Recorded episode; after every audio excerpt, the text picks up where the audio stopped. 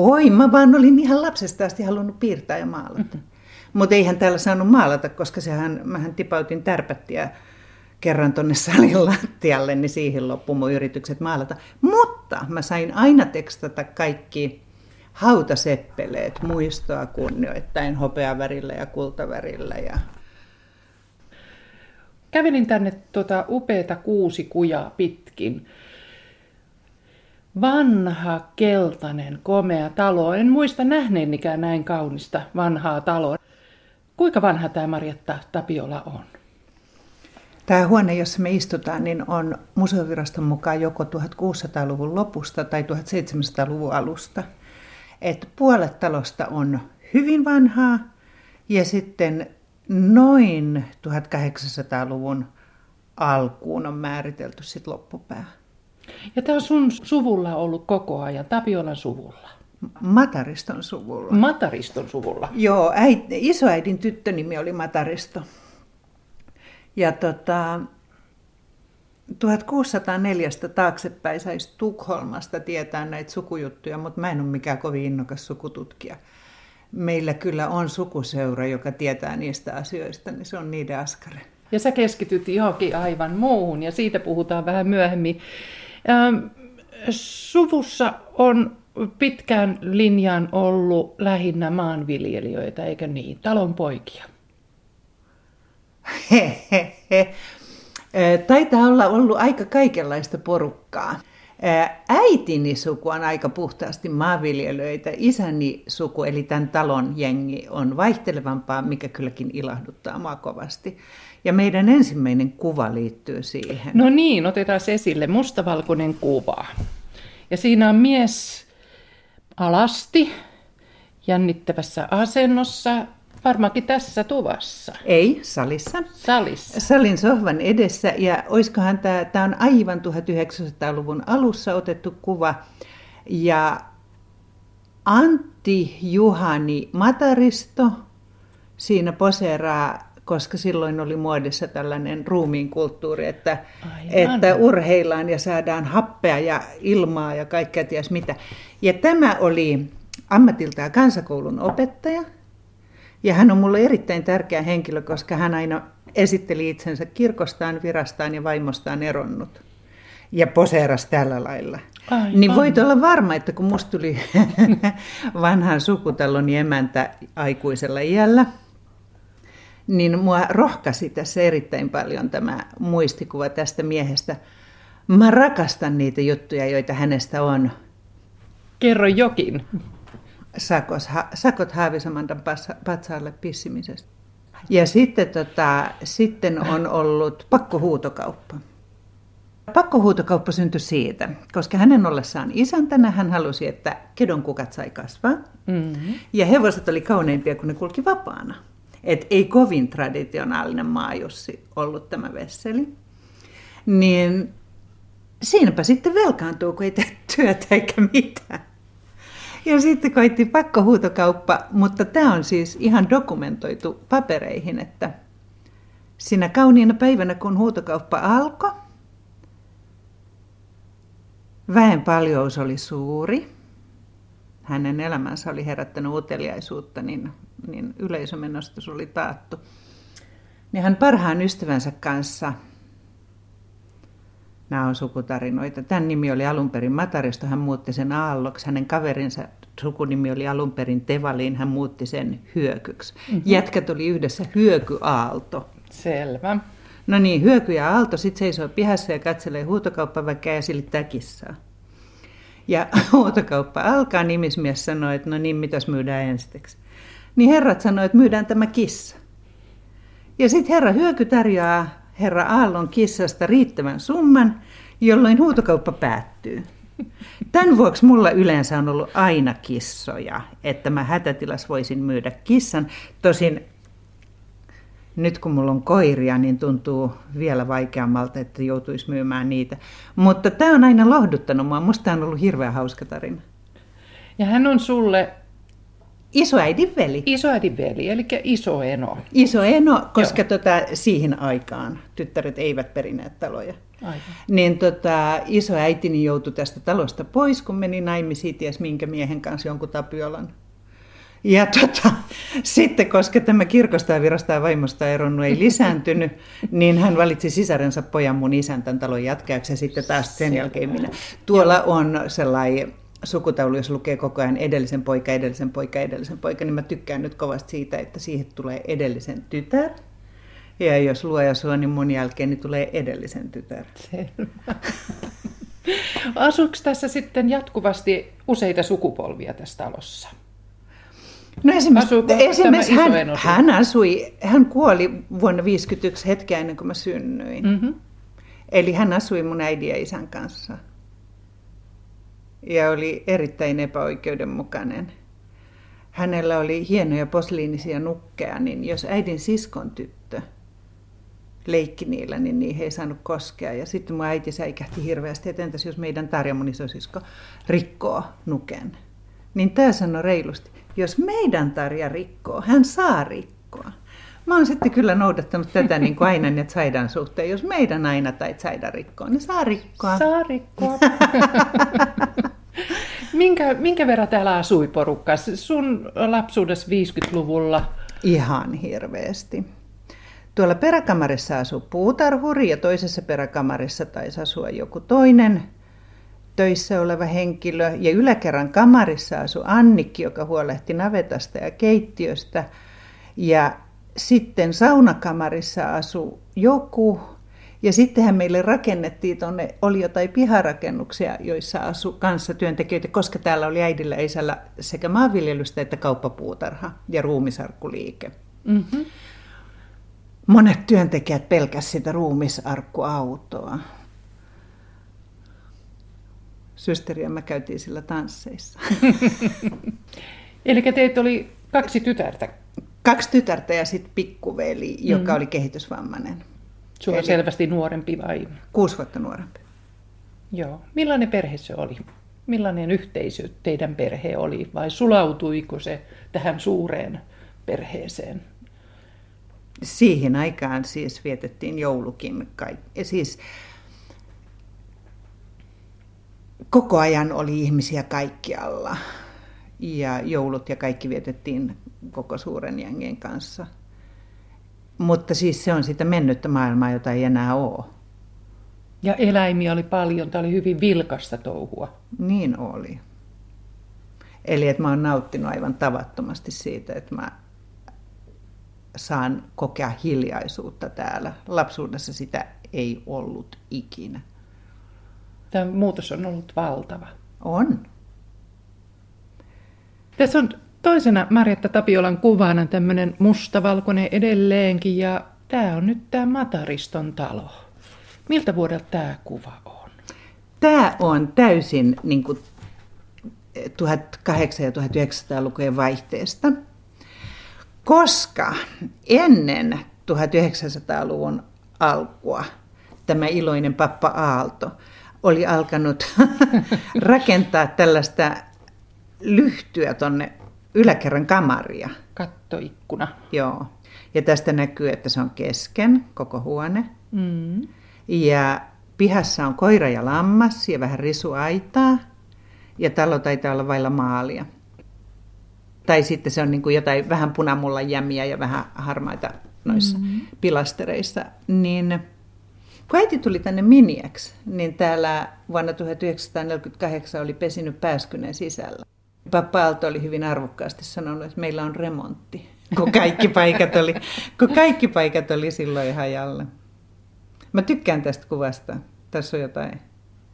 No siitäkö alkoi sitten remontti sun vanhempien no, mun, vanhemmat, voimilla? mun vanhemmat onneksi ei turmelleet tätä. Joo. Et ne kyllä, ne korjas tämän, mutta ne eivät turmelleet. Mm.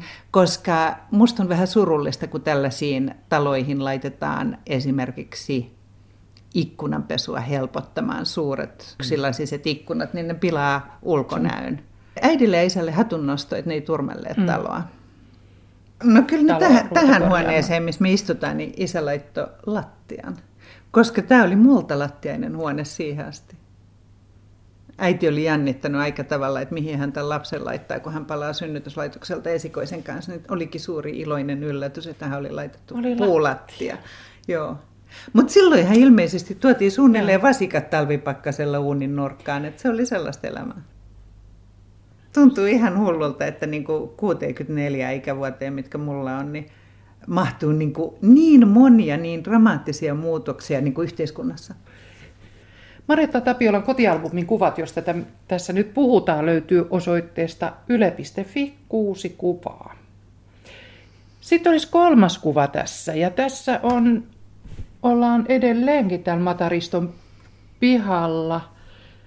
Ja onko tämä sun perhe? Siinä on isä, ja mä oon isän sylissä näissä mm-hmm. komeissa, erittäin suurissa kumisaappaissa. Sitten mun systeri on tuossa Kaperin Reijon kanssa, se oli muistaakseni tämän apupojan nimi. Ja tota, Elikkä... kaunis kukkapuske ja takana ja. näkyy navettakin ehjänä. Tämä on musta hauska kuva. Eli tässä eletään 52 kolmea kenties. Joo, tai neljää. 50-luvun alkua. 50-luvun alkua. Joo. Millaisena muistat lapsuuden kesät? No ne oli tietysti hirveän lämpöisiä. Aina? Joo, ja tota, muistan kauhulla hiustenpesun. Miksi? Saunassa, kun se pestiin kuumalla vedellä ja mäntysuovalla, eikä ollut hiusten hoitoainetta, niin mä juoksin karkuun, ettei kukaan vaan kampaisi mua, koska tukka oli niin hirveässä takussa. Tietenkin sellaisen pesun jälkeen ohuet hiukset. Lapsuuden pelko ja hiusten kampaus. Millainen tyttö sä olit? Mitä sä harrastit? Mitä sä teit? Missä kävit koulua? Sysmässä oli siis ensin tuossa vieressä kansakoulu ja sitten sen jälkeen pyrittiin oppikouluun. Isä vei, samalla kun se vei maidot meijeriin, niin me istuttiin tonkkien päälle. Traktorikyydillä. Ei, vaan sellaisella paketti, pakettiskoodalla. Tykkäsitkö käydä koulua? Ei siihen varmaan tarvinnut kovin paljon kiinnittää huomiota. Totta kai ehkä. Joo, joo, mä pidin sitä itsestään selvänä. Mm. Ja kävit sitten ylioppilaksi En missään Aha. tapauksessa. Sitä ennen oli tullut jo hälytysmerkkejä. Mm-hmm. Mä ymmärsin, että jos käy ylioppilaaksi asti, niin, niin tästä talosta koulutetaan ekonomiksi. äiti, äiti varsinkin arvosti koulutusta ja totta kai isä myös. Mutta isä oli konservatiivimpi, koska toisaaltahan isän mielestä ehkä olisi talon tytölle riittänyt, että menee jonkun talonpojan kanssa naimisiin ja sillä siisti. Mutta onneksi isähän kyllä tykkäsi sitten kaikesta, mitä mä tein.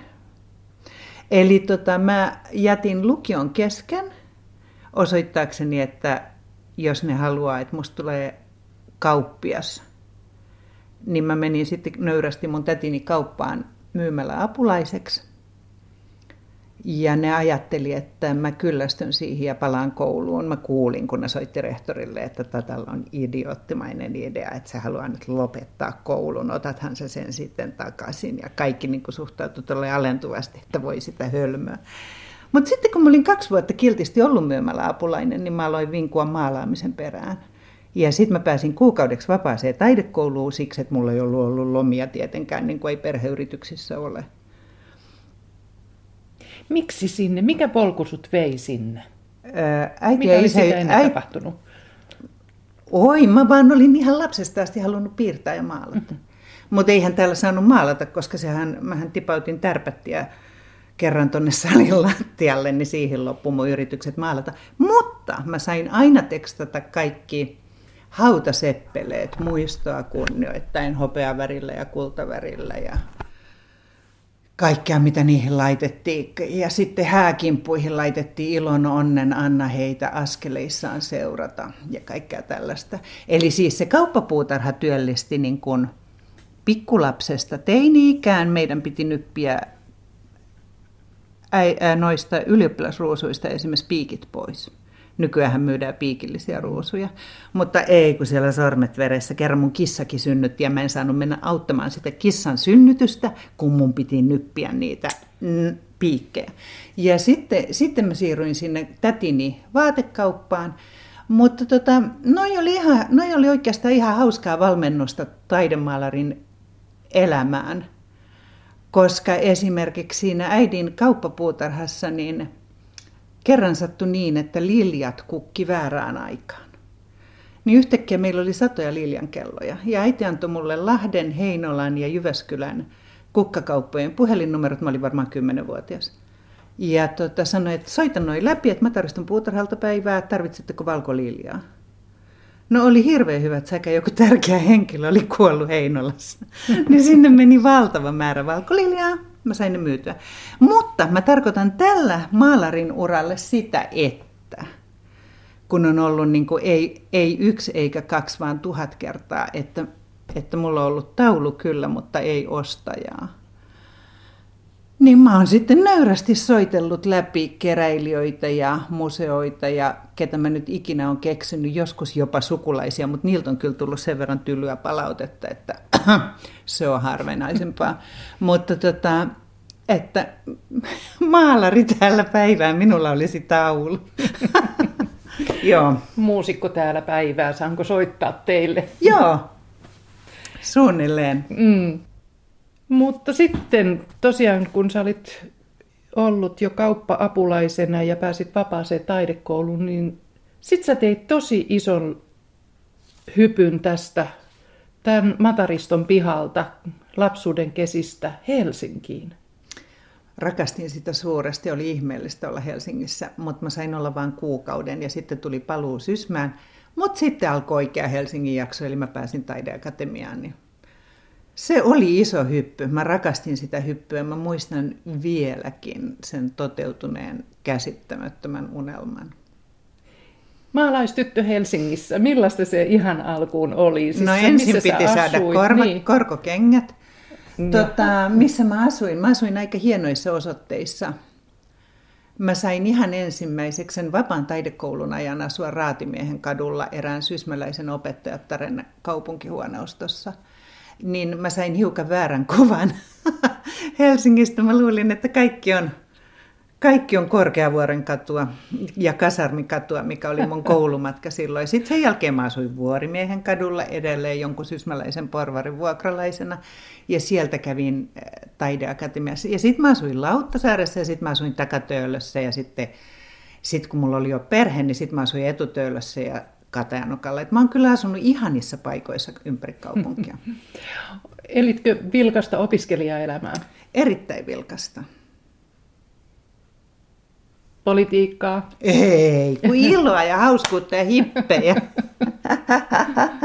Politiikka oli liian vaikeaa, paitsi että kylläkin taistolaisissa oli älykkäimmät kondit. Mm-hmm. Mutta tota, nehän huomautteli. Sehän oli tosi, se oli tosi poliittista aikaa. Esimerkiksi se, että mun mielestä kauneinta, mitä saattoi pukea ylleen, eli korkokengät, saumasukat, kapea hame ja meikki, niin kaikki kunnialliset, poliittisesti valmist, valveutuneet, erityisesti taideteollisessa korkeakoulussa olevat opiskelijat, letit päässä, läskipohja kengissä ja punakukka huivissa katsoivat hyvin halveksivasti meitä taideakatemialaisia, jotka oltiin niin kevytmielisiä ja turhamaisia. Sä opiskelit viisi, viisi vuotta suurin piirtein joo. ja valmistuit. Mut... 74, 69, 74, joo. Mm. Täyspainoista opiskelua ja sitten perhe. Aika nopeasti sen jälkeen. Sä heti sen äiti. jälkeen, heti sen jälkeen, koska muthan olisi laitettu tänne Sysmään töihin ja sanottu, että joko toi nyt riitti toi maalaaminen, kai sä nyt ymmärrät, että siitä ei ole ammatiksi ihmiselle. Mutta sitten tuli menestystä. Vuonna 1973 sulla oli ensimmäinen näyttely Jyväskylässä. Siinä mä olin vain ryhmänäyttely, että ihan, mm. ihan oma näyttely oli kai 77 vasta eka. Et sehän oli, mutta siinä välissä mä sain aina ja saidan. Ja erosin. Hyvin. Ja saman tien erosit. Joo, se oli kahden vuoden avioliitto, kaksi lasta. Se, et se, oli, se oli suuremmoinen avioliitto. Mä oon äärimmäisen onnellinen aina saidasta. mutta sitten alkoi tiivis taiteilijatyö ja, ja näyttelyä näyttelyn jälkeen. Joo, niin alkoi. Oliko sulla ateljee heti Kun... Aluksi mulla oli työhuone olohuoneena. Olohuone oli tietenkin työhuone. työhuone. Ja sitten tuota, jossain vaiheessa mä sain hankittua 18 neliötä isorovalta, mikä oli musta fantastinen ateljee. Ja, ja ateliita on ollut siellä täällä Suvilahden kadulla vanhalla talvitiellä ja Lönnruutin kadulla. Ja ateliiden kanssa oli aina sellaista, että yhtäkkiä gründerit huomasi jonkun kivan tilan ja sitten taiteilijat sai häipyä. Joutua laita kohti. Joo. Mitä, mitä esikuvia sulla oli taiteilijana? No naistaiteilijoilla on aika vähän esikuvia. Mutta mulla oli valtavasti tukea mun opiskelukavereista, erityisesti Marika Mäkelästä. Marika kanssa käytti huulipunaa. Meitä mm-hmm. vanhemmat naistaiteilijat niin, niin halusi sopeutua joukkoon ja niillä oli ruudullinen flanellipaita ja miesten housut. Niin tota Marika ja mä käytettiin korkokenkiä ja meikkiä, niin se oli kyllä, teki meistä heti epäuskottavia. Voiko noin mukaan olla taiteilijoita? Miten perhe vaikutti sun taiteeseen? Ja lapset? Niin. No siis, mä en koskaan pystynyt yhdistämään, mä en, mä en ole pystynyt yhdistämään perhettä ja työtä. Et mä koen, että mun perhe on aina ja saida. Ja siis tässä ammatissa on mahdotonta olla itse toimia taloudenhoitajana. Ja miehiltähän sitä ei edellytetäkään. Mutta tietysti mut on aivan näännytetty. Säkin kysyit, miten mä yhdistin perheen ja kysy, niin. kysyt sä sitä miehiltä? Um, en. Niin. Mutta siksi mä kysyn. Niin. No mä en ole yhdistänyt. Siksi juuri mä kysyn. Joo. Mä en ole yhdistänyt, mutta, mutta tuota miehiähän tietysti auttaa vaimot ja kaikki tyttöystävät ja mm, naiset. Mm. Ne haluaa osoittaa, että voi hyvä luoja, kuka pesee sun pyykit ja tiskit ja kuka mm. sulle tekee ruokaa. Mutta tiedät sä, että naisilta sitä ei kysytä, mutta taivaan kiitos. Nykyään elämme jo aikaa, jolloin sä voit palkata jonkun huolehtimaan siivouksesta ja pesulat on olemassa. Mutta tietysti silloin, kun mä, mä muistan kyllä mun ihan ensimmäisen näyttelyn. Nimittäin, kun se näyttely oli avattu, niin mä kutsuin Pesulan Tunturikadulle mun kotiin. Ja sanoin, ja sanoin että ottakaa muutama säkki mukaan. Ja sitten, sitten niihin pantiin kaikki pyykit, lasten pyykit ja mun pyykit ja kaikki. Ja tota, sieltä myytiin tasan yksi maalaus, Amos Anderssonin taidemuseo, siellä se on vieläkin. Ja sitten kun se pesulalasku tuli, niin mun luona oli onneksi kylässä taiteilija Rauni Liukka, kuvanveistäjä. Ja pyykit tuotiin laskun kerran.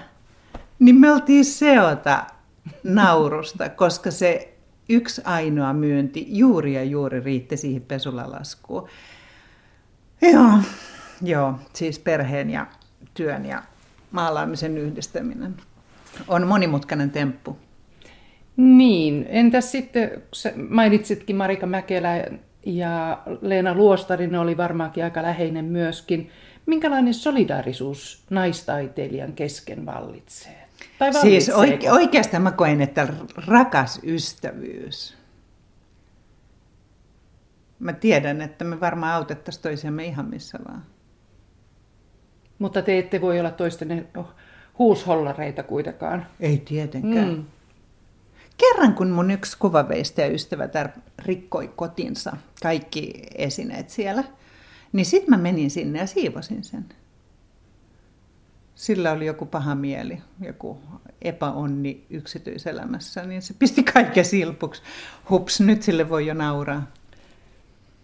Sellaista sattuu. Hmm. Sä oot ollut hyvin työtelijäs taiteilijana. No, mä, Sä oot tehnyt valtavasti töitä ja näyttelyitä on kymmeniä kymmeniä, samana vuonnakin useita. Mitä se on vaatinut? Se, se on vaatinut ahkeruutta ja sitkeyttä. Kyllä mä nyt, on, nyt mä kovasti ajattelen sitä, että nyt mä alan pitää lomia tulevaisuudessa. Mä kävin läpi noita teoksia, näyttelyluetteloita ja muita. Mä ajattelin, että siihen ei ole kyllä lomia mahtunut. Ei, mutta on siihen mahtunut sellaisia aikoja, jolloin on, työ on niin pysähtynyt. Että ei, ole, ei ollut mitään mahdollisuutta tavallaan maalata. Niin on ollut, pak- että siis tavallaan on työn määräämiä taukoja. Ja sitten varsinkin nuorempana mä usein luulin, että mä en pysty maalaamaan tämän näyttelyn jälkeen ikinä enää mitään. Että oli niin tyhjä. Mutta nykyään mä tiedän, että se kuuluu asiaan. Ja, ja loppujen lopuksi nyt mulla on kyllä, mulla olisi kyllä materiaalia toiseksi 40 vuodeksi tehdä töitä. Niin mistä se tulee, kun sä ammennat mielessä, sä ammennat ja ammennat taiteeseen, ne on räiskyviä, ne on eläviä, ne on, ne on, ne on huikeita. Mistä se tulee? Kun, on, on, kun jotain täytyy tulla siis inputtia ja outputtia, niin mistä se inputti tulee? Siis enhän mä oo askeetti, joka pysyy vaan ateljeessa. Mähän karkaan sieltä aina, kun mä voin. Mutta mä toisaalta pystyn pysymään siellä. Eli mullahan on hirveän vilkas elämä. Mulla on rakkaita ystäviä aika paljon siellä ja täällä. Et mulla on kyllä hyvin vilkas sosiaalinen elämä, vaikka mulla ei ole porvarillista perheelämää. Eli siis sitä inputtia kyllä riittää. Mutta siis taiteen ammentamisesta, tai mistä ne kuvat tulee, niin Mä rakastan Heikki V. Virolaisen lausetta, että taide on ihmiskunnan yhteinen alitajunta, että ne kuvat on olemassa. Että ne täytyy vain nähdä ja toteuttaa. Niin se mun mielestä kyllä onkin. Mm. No, sä olit Helsingissä parikymmentä vuotta. Joo. Suurin piirtein. Luullakseni jotain sellaista. Nyt tässä on neljäs kuva, jossa sä istut Olisiko nämä nyt sitten Matariston perustukset vai mistä tässä on kysymys? Me, me ollaan tässä huoneessa ja tuossa kohdassa. Joo. Eli tämän tuvan nurkassa. Eli kun minusta tuli 87, vuonna 87 tämä kotitalo siirtyi mulle, niin sitten aluksi korjattiin kaikki piharakennukset, sauna-aitta, puuliiteri, navetta ja viimeisenä projektina tämä päärakennus. Niin tässä sitten olikin yllättäen niin suuri remontti, että jouduttiin viemään nämä valtavat lattialankutkin ikkunasta ulos, koska kukaan ei osannut laittaa Tämä oli multa penkille rakennettu talo, niin mä laitoin sitten uudet perustukset ja rossipohjan, niin tämä on lämpöisempi. Mutta mä olin kauhean utelias, kun tuvasta oli viety lattialankut pois, että mä aloin leikkimään arkeologia. Niin kuin näet, mä oon kaivannut tällaisia luunpalasia tähän pahvilaatikkoon. Mietin, että mitä ne on. Mutta ne oli jotain eläinten luita. Heitetty tonne nurkkaan. Mm. Ei täältä mitään mielenkiintoista löytynyt. Mä luulin, että löytyisi jotain todella jännittäviä dokumentteja menneestä elämästä, mutta... Mutta sä tulit siis 20 Helsingin vuoden jälkeen tänne takaisin. Miksi? Kun mun systeri soitti, että haluat sen vanhan romun. Et Tarja rakas, älä loukkaannut, käytti, käytti tätä muotoa. Tarja sanoi vähän niin kuin ahdistuneena, että mä en jaksa pitää sitä taloa. Ja mä olin just suunnitellut toteuttaa sellaisen pikkuunelman, että muutankin New Yorkiin. Ja yksi rouva oli luvannut lähteä mukaan Ainan ja Zaidan koulukuljettajaksi, kun siellä suuressa maailmassa lapset ei voi mennä yksin kouluun. Niin tuota, mä vaihdoin New Yorkin sekunnin murto-osassa Sysmäksi. Päätös tuli heti. Päätös tuli ihan heti.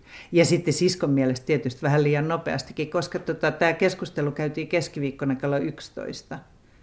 Niin mä tulin tänne perjantai-iltana ja lauantai-aamuna tuli kaksi mun serkkua, jotka mä olin pyytänyt jo töihin. Mä tiesin, että täällä on jotain tehtävää.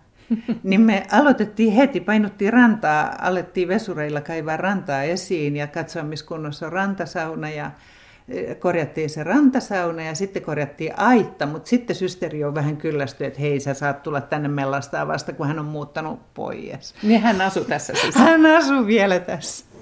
Niin mä rupesin heti töihin. Joo. Ja tytöt seuras mukana? No tytöt sitten oli jollain muu ulkomaan matkalla ilmoittautuneet oopperan balettikouluun. Ja sehän on hirveä paikka. Joka päivä koulun jälkeen tukka nutturalle ja miljoona tuntia treeniä. Niin mä lahjoin heidät sieltä pois kahdella Shetlandin ponilla. Ja, tota, ja sitten mä aloin opettaa niin kuin pikkukaupunkilaistytöille maalaiselämää. Ja tytöthän kyllä ponien kanssa oppi sen oikein hyvin. Yksi, mulla on hauska, mä oon huono valokuvien kanssa. Mä en kerää valokuvia, enkä säilytä, enkä dokumentoi. Mutta joka tapauksessa on olemassa valokuvia, missä ne ponit oli kävellyt tähän tupaan sisälle yksi aamu syömään omenia pöydältä. Et kyllä tytöt oppi hy- hyvin. Mutta vaihtuvat jossain vaiheessa sitten ilmeisesti Helsinkiin. Eihän tytöt koskaan asunut täällä. Aa, okei. Okay. Katos, kun mulla meni siinä remontissa todella kauan aikaa. Ja sitten kun mä itse muutin tänne vuonna 1992 asumaan. Aha, mähän... tässä oli viiden vuoden ää, aika, jolloin sä remontoit. Mä asuin, asuin Katajanokalla ja remonttia tehtiin Sysmässä. Ah, so. Joo. Ja sitten tytöt ovat sanoneet, että oli kiva saada teiniässä jäädä käymään lukiota opiskelukämppään, kun silloin mä muutin pois. Kun kaupunkilaislapsethan harvoin pääsee niin kuin opiskelukämppään, niin ei aina, että saida täällä koskaan käyneet koulua. Ja sitä paitsi mä muistan, että mä seisoin ton takan edessä, kun mä mietin lapsena, että jos mulla on joskus lapsia, niin niiden ei tarvitse käydä syysmässä koulua. Siis se oli sittenkin ahdistavaa se koulunkäynti. Niin, no ilmeisesti kun sä jätit sen keskenkin. Se keskenjättöhän oli johdonmukainen juonittelu, että mä haluan taiteilijaksi. Mm. Koska mä tiesin, että siihen ei, niin kuin, siihen ei, ei kannusteta. Ja sitten mut päästettiin pyrkimään taideakatemian kouluun vain siksi, että mut evästettiin lauseella, ymmärrät, et pysty siihen, sinne otetaan vain lahjakkaat. Että aika julmaa meininkiä. Ja, ja sehän on vastenmielistä, että, että siitä ei ole kauan aikaa, kun perheissä päätettiin lasten kohtalo ja ammatti ja ehkä avioliitto ja valinnat. Että tämähän on, tämä on lyhyt historiallinen aika, että varsinkin naiset on saaneet tehdä mitä haluaa. Jos mä osaisin taidehistoriaa, niin mä tietäisin, milloin naisia alettiin ottaa taideakatemiaan, koska aluksihan taidekoulutus oli vain miehille. Mutta tota mä en tiedä, mä en hmm. muista. Tässä sä istut sisällä kaivamassa arkeologina. Sä tunnet varmasti tämän paikan niin kuin läpi kotasin. Kun puhutaan paikan hengestä, niin se ikään kuin pitää sisällään ne ihmiset, rakennukset, kasvillisuuden, kenties jonkun vesistön, mutta myöskin paikan historian. Miten Matariston paikan henki on muuttunut? Miten sä koet täällä elämän? Minkälainen mä, mä, mä tykkään tuosta puheesta, mitä sä puhuit. Mm. Siis eihän tämä ole muuttunut. Tämähän on jotain sellaista, mikä vaan sallii minun olla täällä. Että niin kuin joku talo, joka on 300 vuotta tai apua, 400 vuotta katsellut ihmisiä tepastelemassa, niin mun mielestä on turha luulla, että mä olisin täällä kovin merkittävä mä rakastan näitä, tätä mäkeä ja tätä taloa sen vuoksi, että tämä on niin kuin jotenkin niin... Tämä osoittaa ihmiselle ihmisen hetkellisyyden. Mä oon täällä kovin vähän aikaa.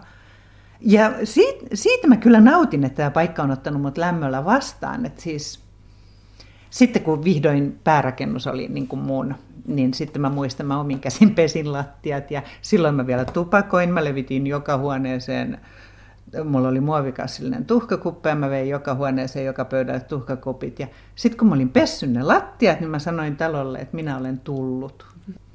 Ja se tuntui aika ihanalta. Sitten mä otin konjakkia ja kävin istumaan saliin. Ja sitten mä ajattelin, tosta taulusta mä en ole koskaan tykännyt ja otin sen pois. Sitten mä otin lisää konjakkia ja katsoin jotain sukumuotokuvaa. Tota mä oon aina pelännyt ja otin sen pois. Se oli, se oli hauskaa. Se oli, no onhan tässä siis joku riitti, että mun mielestä mä oon, vaan, mä oon palauttanut tämän talon omaksi itsekseen, niin mä sanoisin. Mm. Tämä paikka voi hyvin ja sinä voit hyvin täällä. Yes. Meillä on tässä äh, tuvassa, kun istutaan, niin tässä viereisessä nurkassa on ikoneita. Mikä merkitys niillä on sulle? Mä oon liittynyt ortodoksiseen kirkkoon joskus 890-luvuilla, eli niillä on ihan uskonnollinen merkitys. Oliko sun kotis kovin hengellinen? Mun koti oli normaali arkiluterilainen. Mm. Häme on aika luterilaista. Sysmässä on 14 ortodoksia. Mm-hmm. Pieni yhteisö siis. Hyvin Joo. pieni. Joo. Me ollaan nyt käyty läpi tässä neljä Marjatta Tapiolan kotialbumin kuvaa. Ja ne löytyy kaikki osoitteesta yle.fi kautta kuusi kuvaa. Ja nyt meillä on edessä raameissa viides kuva. Siinä istut sinä. Siinä on edessäsi koira ja nämä ovat varmaankin aina ja Zaida. Jep, perhekuva. Perhekuva ja täällä tässä huoneessa otettu tuota seinää vasten. Milloin tämä kuva on otettu? No tilanne, se otettiin Hesaria varten. taisi olla valokuvaaja Markus Henttonen. Kiitos Markus. Toivottavasti sulle sopii, että käytän tätä.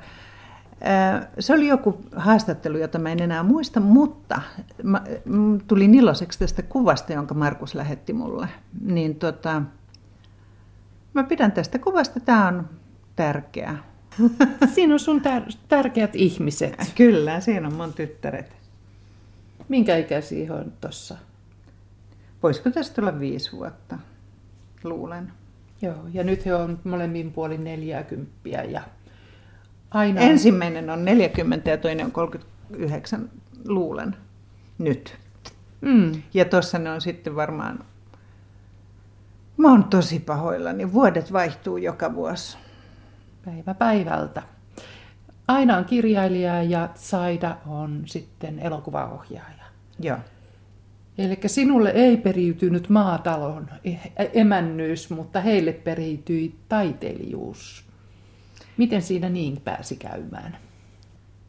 Tosiasiassa mä en milloinkaan miettinyt, mitä ne mahtaa aikoa tehdä. Ja sitten tuntui vaan hauskalta ja luonnolliselta, että heistä tuli taiteilijoita.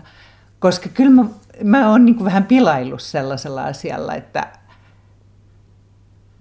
että mulle olisi niin vierasta ja vaikeaa, jos niillä olisi joku ekonomin tai juristin ura ja sitten niillä olisi joku taiteilija äiti, niin meillä olisi jotenkin maailmat sitten aika erilaiset.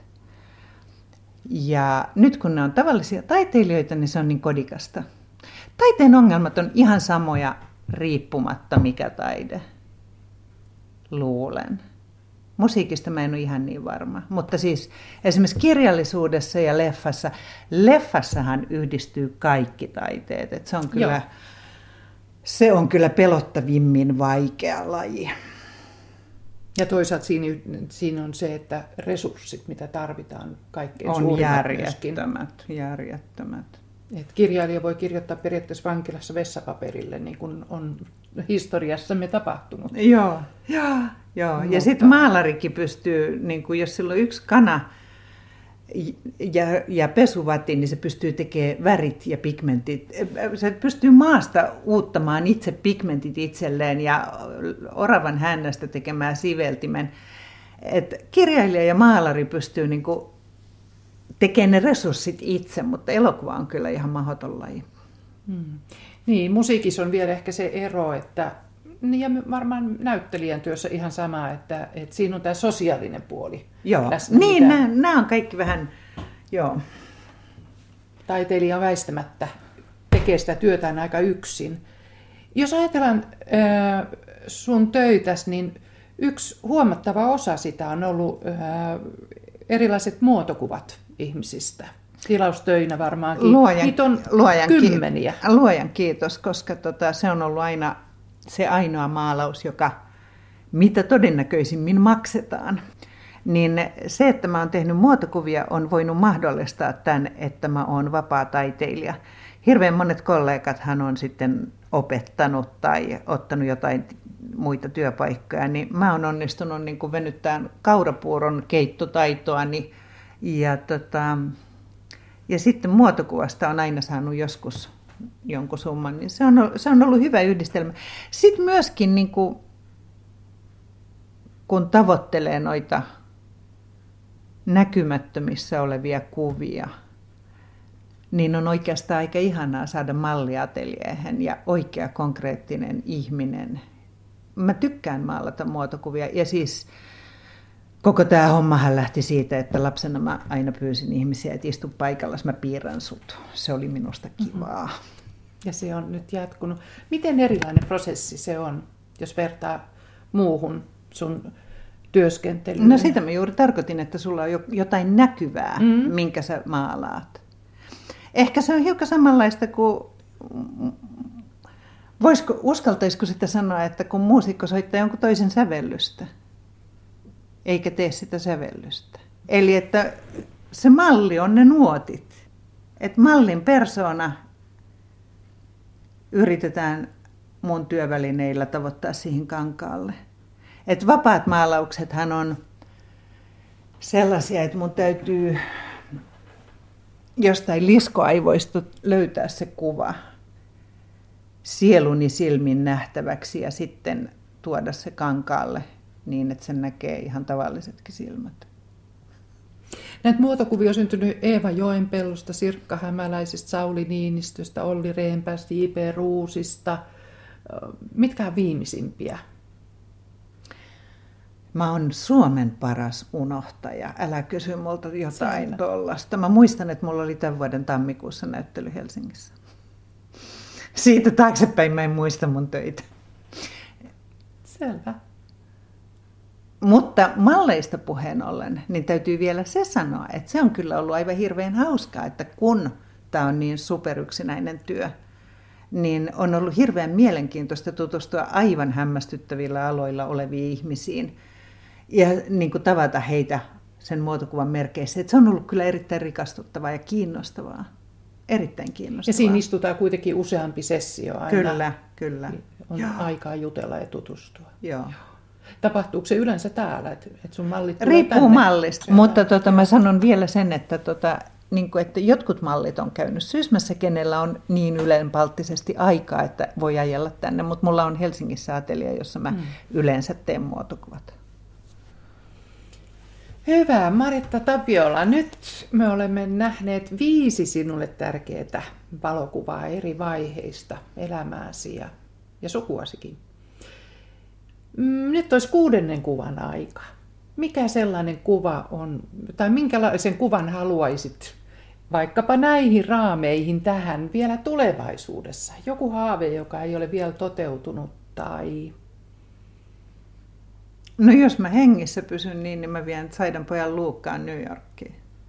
Niin sitten Luukas ja minä New Yorkissa tässä noin 15 vuoden kuluttua sellainen kuva. Luukas ja mummi vai niin, mummi. mummi joo, mummi. Luukas, ja, Luukas ja mummi New Yorkissa, juuri näin. Sellainen kuva.